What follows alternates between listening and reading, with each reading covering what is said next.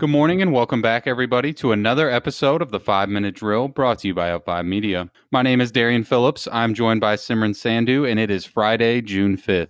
We're going to mix things up a little bit today, listeners, and start the morning off with a sports briefing for the first time in the history of the five minute drill because this cannot wait. The NBA officially approved its plan to restart the season yesterday in a 29 to 1 vote, which means 22 teams will be packing their bags and heading down to Orlando for sunshine and beaches to finish out the regular season. The only unfortunate part here is that there will be no fans, but we've got to take this and count our blessings, listeners. Oh, absolutely. And Florida will be a popular destination for a lot of travelers as air travel demand heats up for the Sunshine State as well as Texas and Arizona. And this is actually great news for the airline industry, and they've responded by adding additional flights. Now, demand is still much lower compared to pre pandemic levels, but it does signify signs of recovery, and companies such as American Airlines saw their share prices rise by over 40% yesterday. And while airlines begin their recovery process, some industries and businesses have not been as fortunate. U.S. business bankruptcies shot up 48% last month as U.S. courts recorded more than 700 businesses who filed for Chapter 11 bankruptcy throughout the month of May. And on a similar note, the pandemic has magnified the trade deficit so much so that both imports and exports posted their largest monthly decline on record. In particular, imports fell by 13.7%, and exports dipped by roughly 20%, which in total expanded the trade deficit by 16.7%. Well, on the bright side, at least unemployment numbers were promising this past week because for the first time since mid March, jobless benefits claims fell below 2 million. Now, this is extremely important because it means that the US labor market has overcome the worst of the economic fallout resulting from the pandemic. On the other hand, we've also got data pertaining to US worker productivity, which declined about 90 basis points in the first quarter. However, it is still much lower than the 2.5% fall that economists initially predicted. Well, investors still weren't pleased with the economic data, and as a result, the S&P broke its four-session winning streak with a loss of 30 basis points. The Nasdaq followed suit with a decrease of 70 basis points, and the Dow finished slightly in the black of 50 basis points on the day.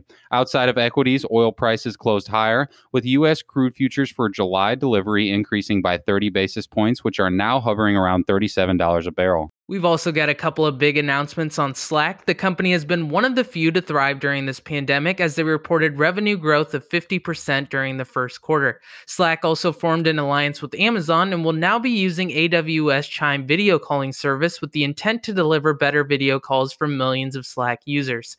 In exchange, Amazon will be allowing its employees to access and use Slack if they wish. Amazon also announced its plan to join the rank of tech giants to invest in Indian telecommunication companies with reported early stage talks to buy a 5% stake worth $2 billion in Airtel, which is the third largest telecom operator in India. Well, even with other big tech companies looking to invest in Jio's competitors such as Airtel, investors certainly haven't lost any love for the company. Yesterday, an Abu Dhabi based investment company pledged to invest $1.2 billion in Jio in exchange for a 1.85% stake in the company. And one quick note on the recent shooting of George Floyd three ex Minneapolis police officers accused of aiding and encouraging the officer responsible for Floyd's death have just received a bail price of $1 million and Democrats are looking to pursue action against long-standing police brutality, which has sparked the nationwide protests. House Speaker Nancy Pelosi said Democrats will introduce a police reform bill next week that will address issues such as excessive use of force, qualified immunity, and racial profiling. And one final note on the presidential election before we head out, listeners. Google reported that campaign staffers for both Donald Trump and Joe Biden have recently been targeted with online phishing attacks in an attempt to gain access to online email accounts. This has raised a significant level of concern as experts fear countries such as China and Iran may try to duplicate Russia's interference with the previous election back in 2016. And that wraps up today's episode of the 5 Minute Drill. And I gotta say, it's been a very long week, so make sure to get some rest spend some time outside, and we will catch you bright and early Monday morning as we continue our journey to redefine how you experience news.